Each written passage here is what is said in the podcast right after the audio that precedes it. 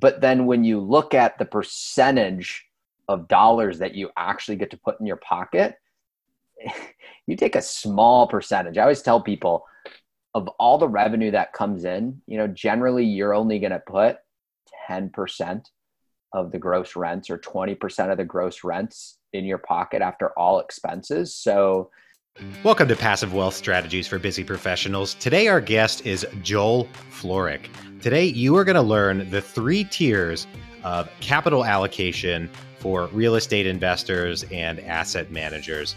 Joel is a very uh, organized guy, organized mentally. He's got these things narrowed down, he's got a very clear concept around this. This is a great listen. If you're looking for a way to think about planning, the business of your investments, the business of your real estate that you're buying.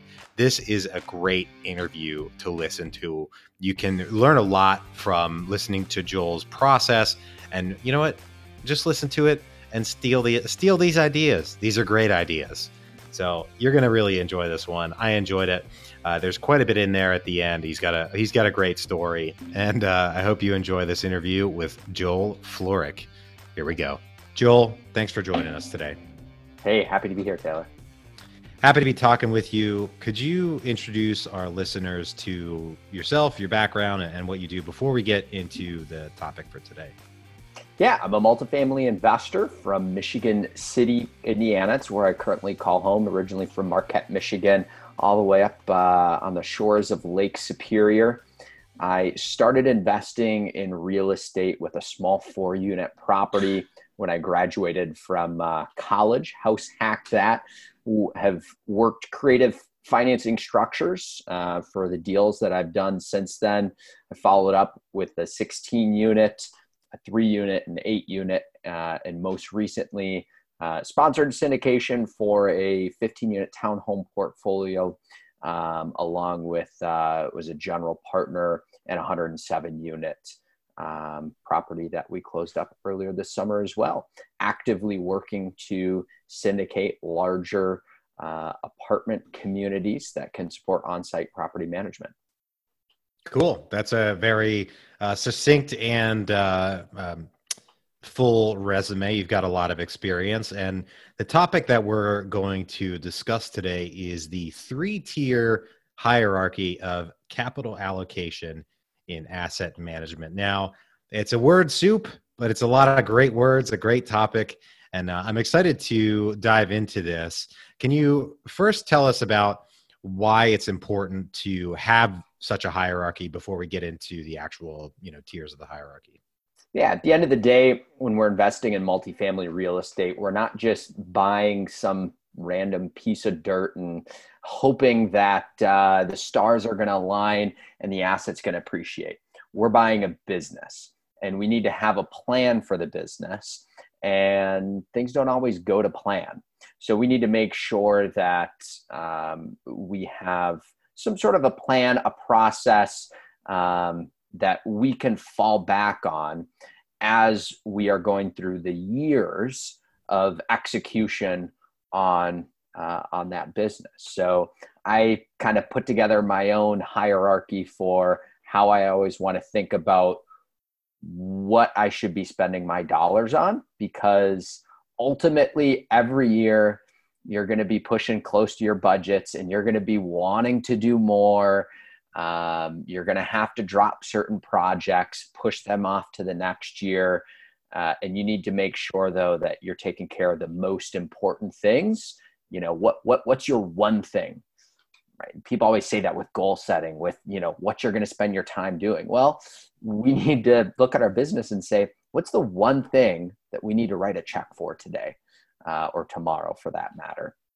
So that's where I kind of came up with this hierarchy, so that way uh, can be more deliberate and clear in why I'm doing things on a, day by day or, or month by month basis.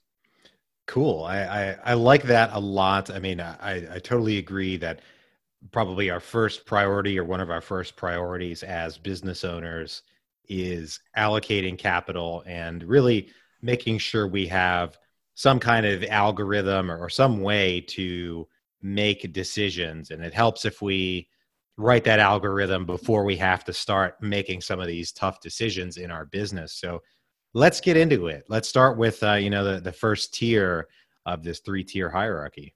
Yeah, first tier is uh, get units rented. So uh, I, I always like to tell people money solves problems. Uh, you got a leaky roof? Well, just write a check and you can get a contractor to come and replace it for you. Uh, if, if you've got you know mechanical systems that are breaking down, write a check. You can get them replaced. Uh, it's really easy. Your car breaks down, just go to the dealership, buy a brand new vehicle, uh, write a check. It's easy. Well, you can only write so many checks. So um, the the vacant space is the easiest way to be able to capture the most dollars. Uh, just toured a property earlier this year. It was a 48 unit property. Ended up losing out on best and final. I was pretty frustrated about that. Mm-hmm. But uh, in touring the property during my due diligence as we were preparing for best and final, uh, I found out that there were a couple units that were completely vacant, uh, down units, as you'll typically hear them referred to missing appliances, flooring in terrible condition, uh, you know, some holes in the walls, and they ended up just becoming storage units for the maintenance manager. And when I asked why didn't they start renting those out, the answer that the property manager provided was that the owner didn't have the money available in the budget that year to be able to get those units back online. Well, that year was two years ago which meant that between those two units, they had missed out on about $30,000 in revenue over the last two years. Um, that revenue would go straight to the NOI. So uh, ultimately, that's that's the cash in their pocket at the end of the day. So uh, they could have just spent ten grand, uh, bucked up, you know, went to the bank, maybe got a, a, a you know a loan uh, frankly, pull out a credit card, um, go spend the money, get those units online, get them rented, and get those dollars in. Uh, mm. Vacancy is the the biggest place that people lose out on dollars. Absolutely. Do you think that is a more common occurrence, maybe in the, the mom and pop owner type of situation, where maybe the owners are retired and they're dependent on that income to you know fund their lifestyle or they've owned the building so long that maybe they've got a little complacent or maybe they haven't kept rents up or what do you think are some of the biggest causes that um, that co- force people to to not uh, act on this and get their vacant units rented? Yeah i would say complacency is certainly a big one. Just they don't necessarily need it and they look at their vacancy number and they say, oh, we're doing pretty well. We're at 85%. We're at 90%. Well, 90% sounds good. But then when you look at the percentage of dollars that you actually get to put in your pocket, you take a small percentage. I always tell people of all the revenue that comes in, you know, generally you're only going to put 10% of the gross rents or 20% of the gross rents in your pocket after all expenses. So that 10% vacancy uh, from your top line revenue could end up being a 50% decline in the cash flow that goes in your pocket. But people look at the 90% occupancy and they say, oh, we're, we're doing well as a business owner when eh, frankly you're, you're missing out uh, on quite a bit. Uh, I also think that you know, from my experience of what I've seen, um, people again don't do a very good job of allocating capital over the life cycle of their asset. And what ends up happening is all of a sudden their mechanicals start start failing. They get a ton of water heaters and AC units and furnaces that are going down. They've got roofs that have to be replaced. They've got a bad parking lot and then it all of a sudden starts to be a situation where then they not they can't rent the units out for as much as they used to be able to. And you know money continues to get tighter and tighter. So when those units become vacant they say gosh it's $5000 or that's $10000 or $15000 to get it back online. I just i just don't have the money. So you know we're going to steal appliances from that unit to move them to another unit. Their furnace was bad, so that's no good. But we can also steal the AC and move it over here. Uh, and basically, they strip the unit to now it's $20,000 to get it back online. And then they do it to the next unit and the next unit. And then they, you know, end up with 5, 10, 15% or more of their units uh, that are getting stripped away and you know, unrentable down units. Oh, sounds like a rough situation. So, all right, number one, we're gonna we're gonna fill our vacancies. We're gonna get renters in the units. Number one. What about the second tier of the hierarchy? Yeah, maximize your ROI. So, arguably, you know, the the first thing is obviously we already talked about filling units. That's probably going to be your best ROI. Uh, but there's a lot of projects that you can start taking on, whether um, cleaning up your landscaping is going to provide better curb appeal and make it easier to rent units. Uh, we just did that on our 15 unit that we just acquired uh, in Chesterton, Indiana. That was our, our big value add project. Spend 5,000 bucks on some fencing and new landscaping beds and it just makes a big impact when people come up to the property. They feel much better about paying a higher price and they feel that their landlords care about them as renters and they feel more confident in trusting that landlord to be the caretaker of their new home. Um, so that can go a long way. It might be you know upgrade your kitchen you know. Do you replace all the cabinets or do you reface the cabinets that's an important question. You got to look at your boxes. Are your boxes good enough that you don't have to replace them? Uh, I just redid two kitchens uh, at uh, my second property that I purchased, a 16 unit. Replacing the cabinets would have cost uh, about probably $1,600 between material and labor.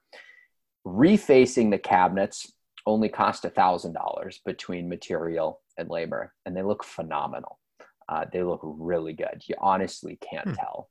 So, again, think about how you can maximize ROI.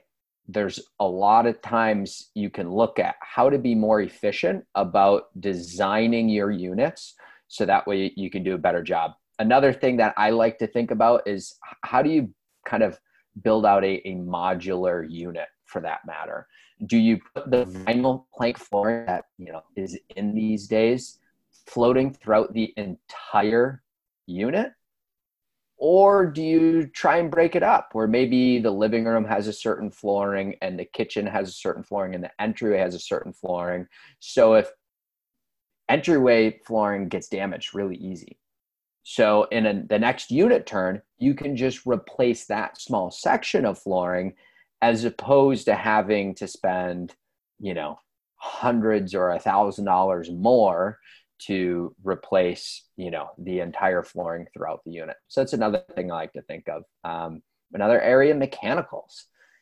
Uh, I, the 16 unit i bought the previous owner kind of had a rule of thumb that he would never replace an appliance uh, or a, a mechanical system until he absolutely have to. So he would just pay for repair after repair after repair after repair and we ended up with you know nearly 30 year old water heaters electric water heaters because he just kept replacing the thermostats and the, the you know the elements in it and all the kind of electrical components. But the problem is they filled up with a foot of sediment so the lower element was just sitting in sediment and they would go out on an annual basis.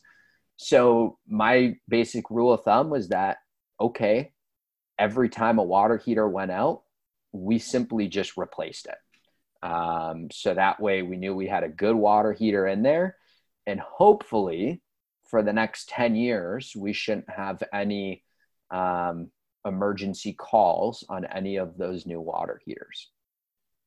yeah, that's a, uh, that's an interesting strategy he had. I mean, you're, it's going to be a curve going upward about, you know, how many, how frequently you get, um, get those issues. And, you know, it's, it's funny you mentioned a lot of these things that right now I'm, I'm in the middle of, um, redoing my personal residence to rent it out and move on to the next one in addition to my multifamily investments you mentioned two that are on my mind the uh, kitchen remodel and then the kitchen flooring. I mean, the, mm-hmm.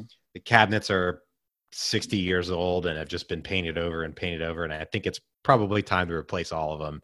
Yep.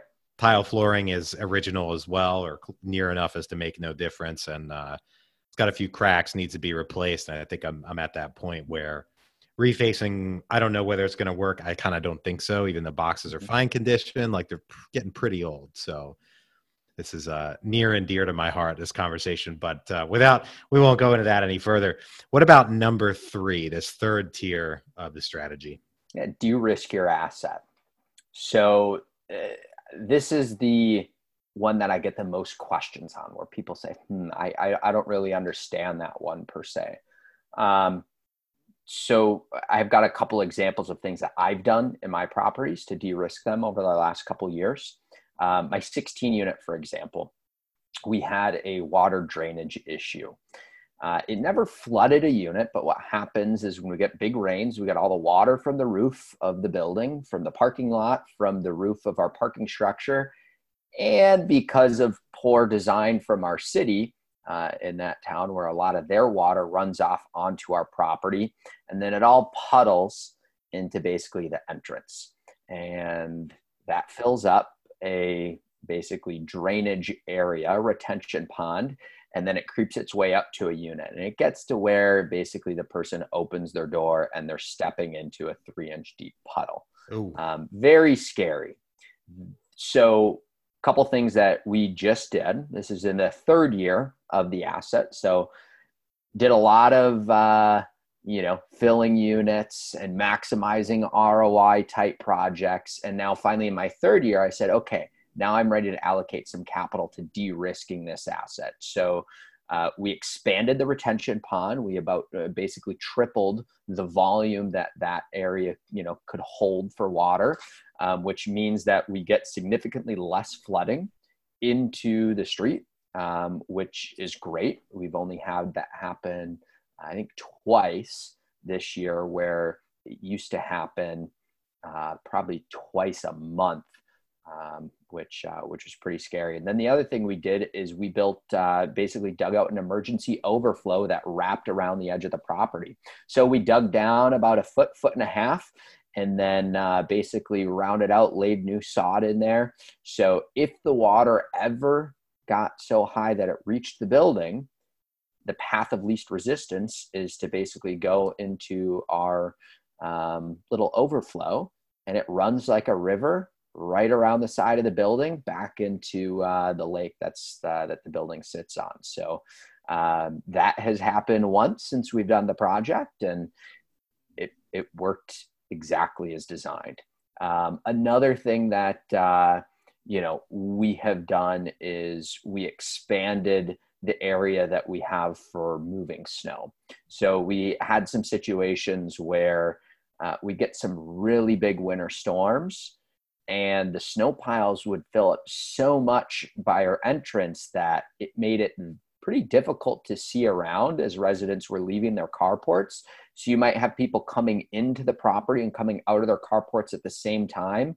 Um, and you know that was making people pretty nervous. It was making me nervous. Obviously i never want to see anybody have an accident um, on the property. So we expanded uh, the area where we could move snow to a different part of the property. So that way um, we moved snowbanks to kind of a safer place. Now it was also a project that we could get some nice little roi out of because you know typically i would have to um, pay once or twice a winter for snow to get removed by a loader so that way we could clear out our areas and, and have more room for snow. So um, kind of you know uh, kill two birds with one stone if you will on that particular project. Some other ideas you know you might be cutting down trees uh, if you have dead branches that are hanging uh, make sure you get in there get those down uh, prevent any sort of insurance issues that could come up you might grind down uh, walkways. You know, if, if you have a concrete sidewalk that's uh, starting to lift itself up and it becomes a tripping hazard, you might want to come in there and, uh, you know, with a, a, special machine that can grind down that concrete so you have a nice smooth walkway. Um, it's something that in you know HUD uh, regulated properties they're going to ding you on on the sheet, and you know other properties that's typically something the city's never going to come say anything about. But it could be a potential insurance claim that you might have to make if somebody trips and breaks their arm or something. So. Yeah, absolutely. And I mean, I think you're in a softer sense or a softer uh, return sense your residents, your tenants notice that you're making a lot of these changes, especially year over year. They'll see, okay, they ground down this part of the sidewalk, so I'm not going to trip here. They'll see, you know, that it's safer to to drive if you're piling the snow up somewhere else. To to use both of your examples, and time over time, you know, they'll come to appreciate that you're making changes to the property, particularly if it was previously owned by somebody that wasn't really taking care of it. So yeah, it can hit your return too. Absolutely. Absolutely. Well, that's great. I, I, like all of these three. That's very helpful. And uh, you also wanted to talk today about goal setting in your life and your real estate investments. Let's touch on that a little bit. I mean, you you said you started with a quad uh, right as soon as you could basically start buying real estate. So that's great. I mean, how do you think about this uh, this goal setting you know mindset in your life? Yeah, I mean, eh, you hear people talk about mindset and goals exhaustively. Mm-hmm. There's hundreds, probably thousands of books um, related to the subject. There tends to be some problems, though, that I believe come up with some of the ways that people talk about goal setting. Mm-hmm. Um, I guess I'll start out with kind of the you know general theme that I think works well, but then I, I like to break up uh, kind of a, a, different component to it. So um, you know visualize what do you want your life to look like. You know what are the things that you want to be doing. Where do you want to live? Um, what type of material things do you need or want to be able to achieve the lifestyles? You know the things that you like to do. So I love to sail right? So I, I, I want a sailboat. Um, you know, I'd love a, a, great, big, beautiful, expensive racing boat that I can bring all my friends out on, and you know, we can do the ocean racing, and you know, that'd be fantastic. So um, there's there's the part about basically visualizing and designing your life, um, so that way you can see it, touch it, feel it in your mind, you can taste it, um, assign dollar value to that, right? How much is that going to cost you? Then think about it a little more critically. You know, do you have to own the private jet? Or could you just use one of those jet share programs? So you're only spending 50 grand a year on your airfare or 100 grand a year on your airfare versus having to spend 20 million. Uh, tony robbins does a great little exercise where somebody stands up and says like i have to be a billionaire. Like that's the only way i can live the lifestyle i want. You know he wanted a super yacht. He wanted a private jet. He wanted you know have these beautiful vacations. And you know basically tony robbins says like hey can, can you just use a jet share program and you know rent a jet when you want to fly private? How much do you need to spend per month to or you know 20 grand a month to do that 10 grand a month like okay now you can live that lifestyle. How much are you really going to spend time on the super yacht? And the guy was like ah probably three weeks a year. And Robbins like okay so if you're only going to spend three weeks a year how much does it cost? And yeah, you know super yachts range from like tiny ones 50,000 a week up to a million dollars a week or potentially more. Um, but still, so you can say, okay, well, now you only need to have $250,000 in your budget for your super yacht, you know, uh, desires. And basically broke down this guy's expensive, crazy lifestyle. And thinking about it a little more critically, said, you don't need to be a billionaire. You just need to make about a million bucks a year after taxes. So plan on making 2 million bucks a year. What kind of jobs or businesses could you create to do that? And then go out and make it happen. Um, so I really like the way that Tony Robbins talks about kind of thinking critically about living this dream life, if you will. Here's the problem for most people, making $2 million a year when you might be struggling to you know feel like you're living paycheck to paycheck your household might be making 30 50 70 or even $100000 2 million bucks could seem totally out of reach because you know you're never going to make that in your current job. You've got to totally transform and change your life. So it just becomes this kind of you know put up that stuff on your uh, vision board and it could almost be discouraging from mm-hmm. a daily basis. So what i like to tell people to do is break down that dream life into three different steps. So maybe that $2 million a year is your like ultimate dream life. I'll call that level three. Level two, though, what does that look like? You know, maybe you're not flying a private jet. Maybe you're just flying first class wherever you go, right? Maybe you're not renting a super yacht. Um, but, you know, maybe you just have a nice boat of your own that costs you fifty thousand dollars a year. Yeah, I mean that's mm-hmm. still a really nice budget. So you could you could have a nice 50, 60 foot, you know, yacht sitting uh, in the marina and, and be able to go enjoy it for that budget. So maybe your level two dream life is two hundred fifty thousand or five hundred thousand dollars a year that you need to make. And then level one is the closest thing to where you're at. So it might be that currently you have a W 2 job and you just you hate working for somebody. You want to have uh, the feeling of financial independence and freedom. So it might be how do i replace the income i'm making now by working for myself? And making sure that i have the time in my schedule to do some of the things that i love to do. So for me my dream life level one was making $75,000 a year. It was having about 10 weeks a year of what I like to call flex time, where it's not necessarily a pure vacation, but it means I can answer emails while I'm sitting at the dock at a, you know, sailing regatta. Um, I can, you know, answer some phone calls while I'm, you know, on the beach with, uh, you know, with my family down in Florida on a trip. Mm-hmm. So uh, you might stay with family when you go someplace. I, you know, get a little creative. Uh, but for me, I'm living my dream life every day. I get to wake up and say, I am living my dream life today, right now. And that feels fantastic.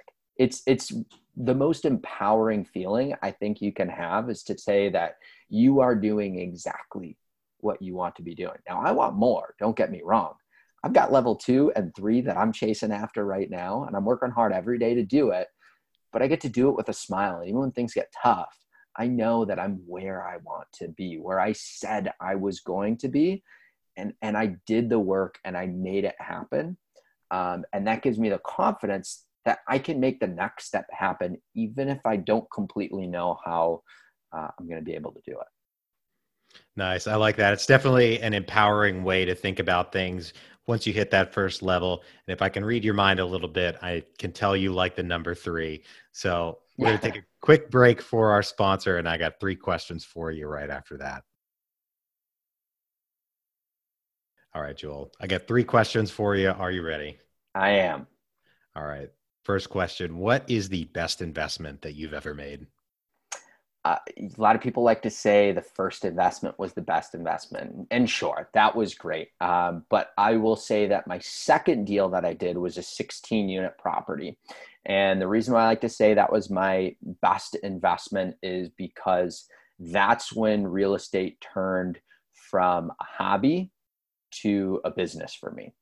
With my four unit, I knew that I could pay all the bills with my day job. If everything went wrong, mm-hmm. I could fully support it off of my W 2 income.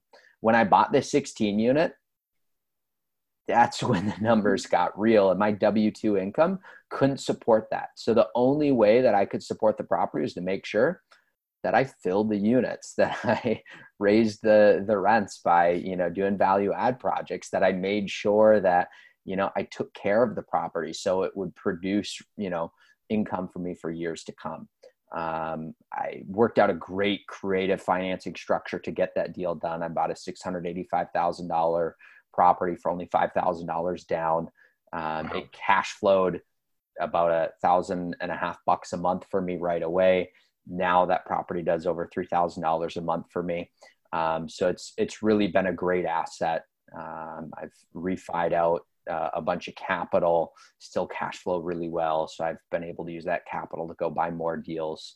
Um, so it, it uh, for me, that was the big turning point where I said, I'm, I'm going to do this multifamily thing full time. Nice. I like that. On the other side of that, what is the worst investment that you've ever made? The worst investment. So the first unit that I went to go renovate, I was so excited. Um, I, you know, I had these visions of making this beautiful unit. So I bought granite countertops. Uh, I did a really nice job on making these, uh, you know, tile floors that floated through the kitchen into the entryway into the bathroom. I tiled the whole backsplash of the bathroom uh, of the tub stall, uh, the tub surround, um, and then people came in for showings, and the first thing that they said was, "Wow, look at how bright the lights are." look at the paint. It's you know it's it's a nice clean paint scheme. It's so bright in here. It's so nice. And i'm like look at the thousand dollar countertop right in front of your face. Don't you like that? And and frankly the the renter demographic who is renting that specific unit that was not something that they cared about. Sure it was nice but all they really cared about is having a clean unit that looked like their owner took care of it. You know they don't want water leaks. They don't want holes in the walls. Um, i spent $120 on those led recessed lights that sat in the ceiling tiles and that's what they loved. Um, so needless to say i spent probably a month and a half because uh, i did the work myself of extra work trying to really go above and beyond and i spent thousands of dollars more than i should have.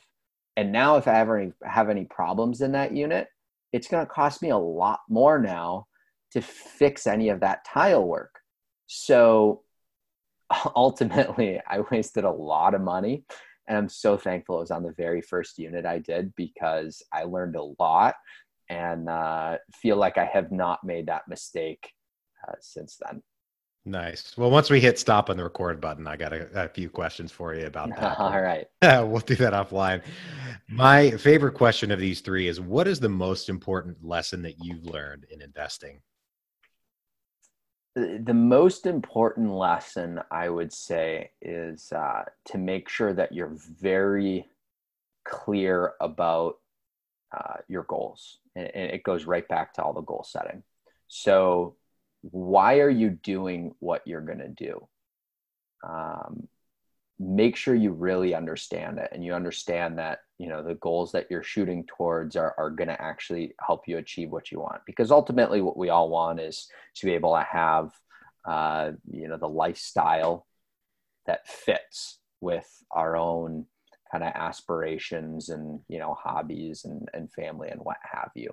Um, so uh, kind of a, an example I almost bought a window manufacturing company.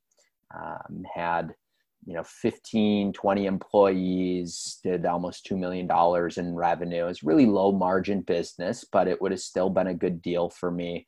Um, the numbers made sense but when i sat back and thought about what that business would do to my lifestyle um, I, I was really worried and i didn't think that uh, I, I thought actually that it would more likely than not bring me away from my goals that I had for what I wanted my lifestyle to look like. So uh, I was, you know, under contract, had my money down on the deal, uh, and kind of, you know, in, in the 11th hour, I decided to back out of that contract because I felt that it would hinder the lifestyle that I would have with my family.